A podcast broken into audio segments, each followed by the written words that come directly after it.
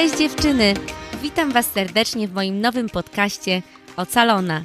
Dla wszystkich, które chcą pokochać siebie i wyleczyć się z ran z przeszłości. Zacznijmy ten proces razem.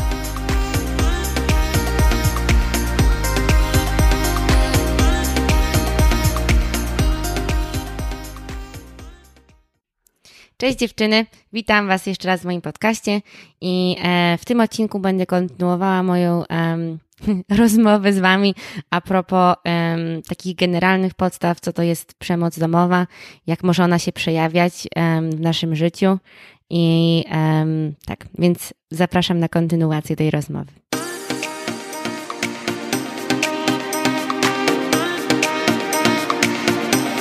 Uważam, że i ogólnie, że każdy związek jest wyjątkowy i nie ma y, takich, że tak powiem, y, scripts, tak? Jak tutaj się twój y, partner będzie zachowywał, to znaczy, że jesteś w przemocowym związku. To nie jest tak, takie proste, ale każdy związek jest inny, ale przy głębszym jakby spojrzeniu widzimy, że są pewne schematy, które się ciągle powtarzają w takich związkach.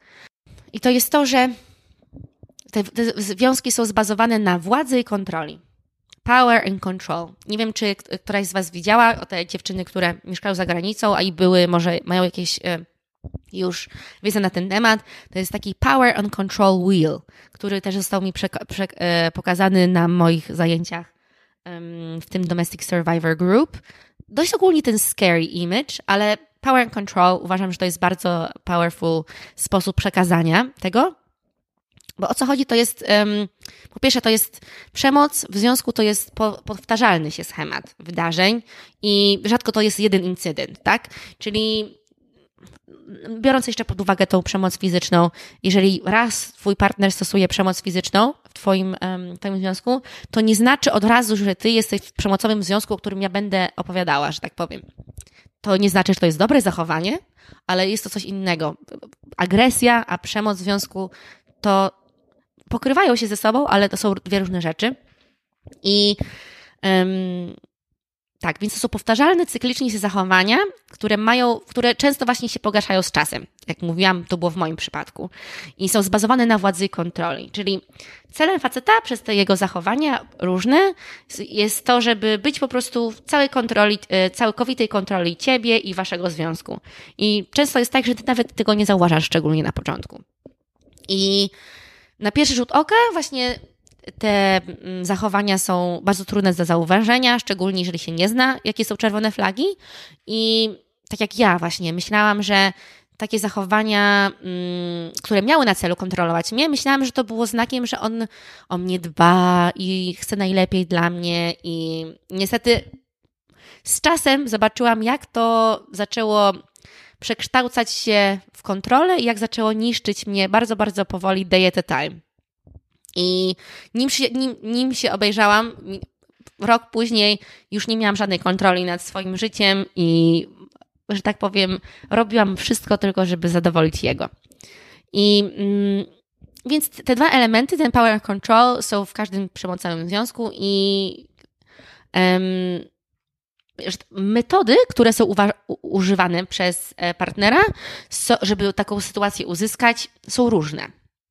I um, właśnie będę zajmowała się nimi, w, jakby, chciałam zrobić po prostu każdy odcinek oddzielnie, żeby deep dive w takie różne metody, ale wydaje mi się, że początkowo, jak zobaczycie odcinek a propos mojej historii i jak podam Wam przykłady e, takie praktyczne, co się działo u mnie, uważam, że to pomoże Wam zobaczyć, czy może takie, e, takie zachowania są u Was. Ja, ja, jak słuchałam innych kobiet w mojej grupie, było to, to dla mnie, dla mnie bardzo, bardzo pomocne, bo słyszałam po prostu, że wow, to jakby takie schematy, które są u mnie, też są u innych kobiet i to jest nic, nic wyjątkowego, że tak powiem. I dało mi to dużo do myślenia. Um, ale też znalazłam bardzo ciekawy materiał um, jakby napisany przez zespół Stowarzyszenie Niebieska, e, Niebieska Linia i jakby bardzo, bardzo ciekawy sposób przedstawili, co to jest, ale i według tutaj ich i też według e, prawa chciałam też podkreślić, e, przepraszam, że tego nie zrobiłam wcześniej, ale przemoc domowa jest przestępstwem, tak? Jakby, jakby czy my to roz, w ogóle zdajemy sobie z tego sprawę? Nie wiem, jakby jak ja, tego, jak ja tego doświadczałam, no to nie czułam się comfortable, żeby nazwać to przestępstwem i zgłosić to przestępstwo na policji, jeżeli mieszkam z moim partnerem, tak?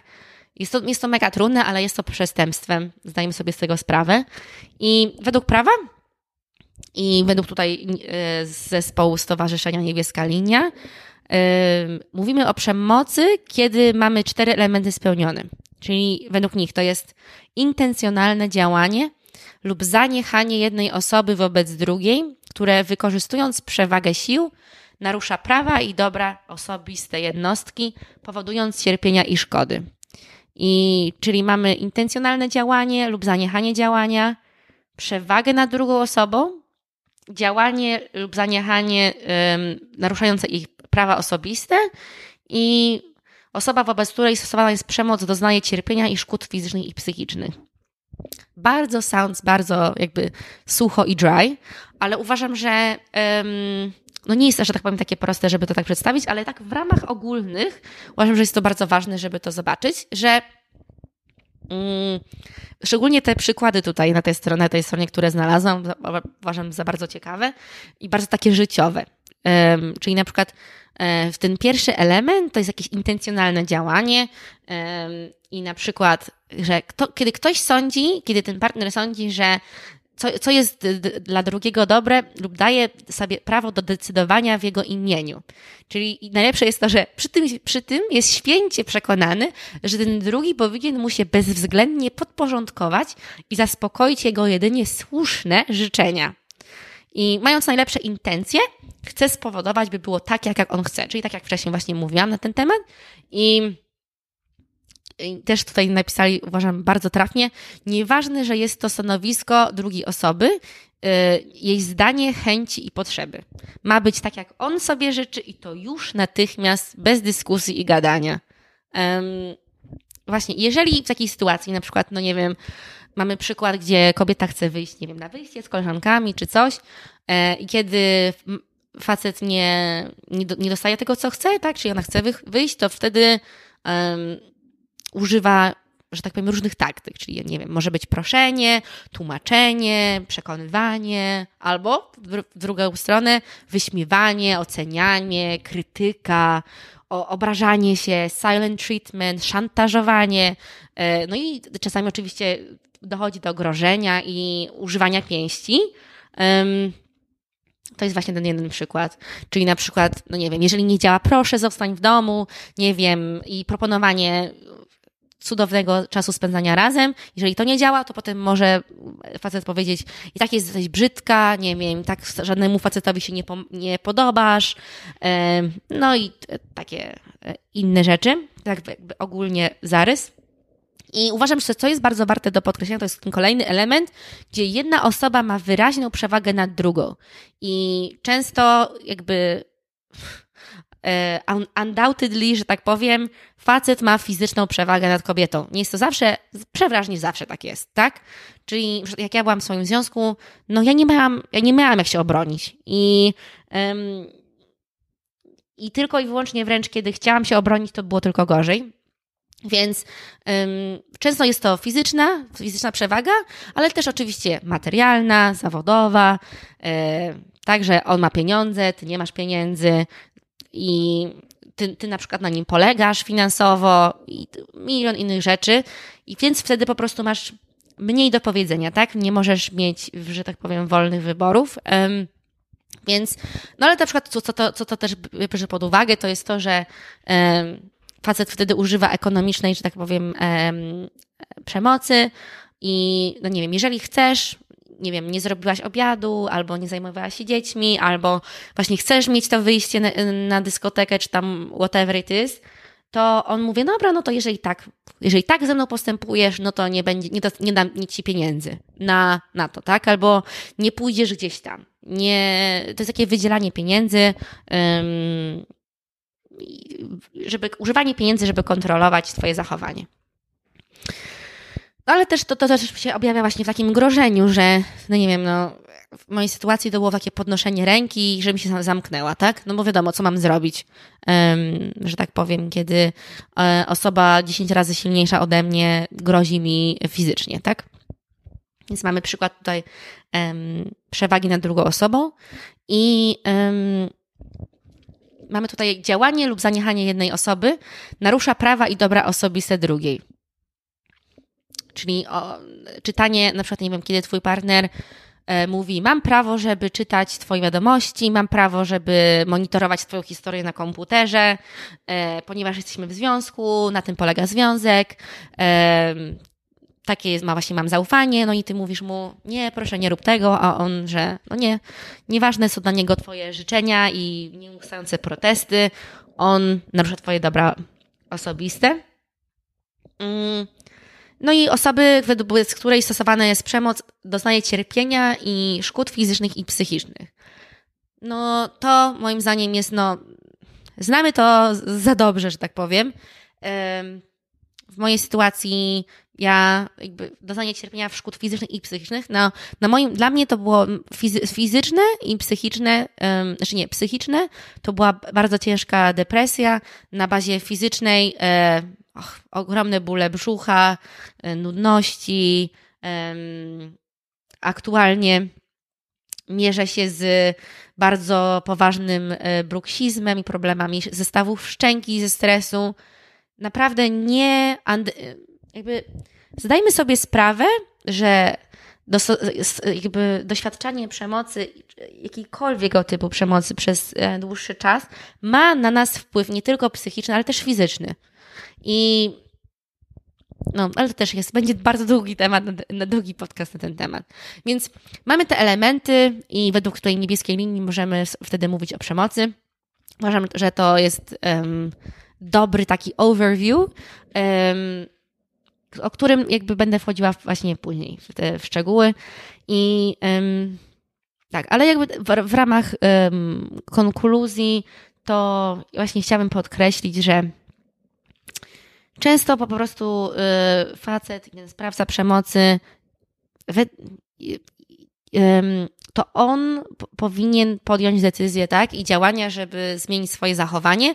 Niestety my często myślimy, że to od nas zależy jego zachowanie.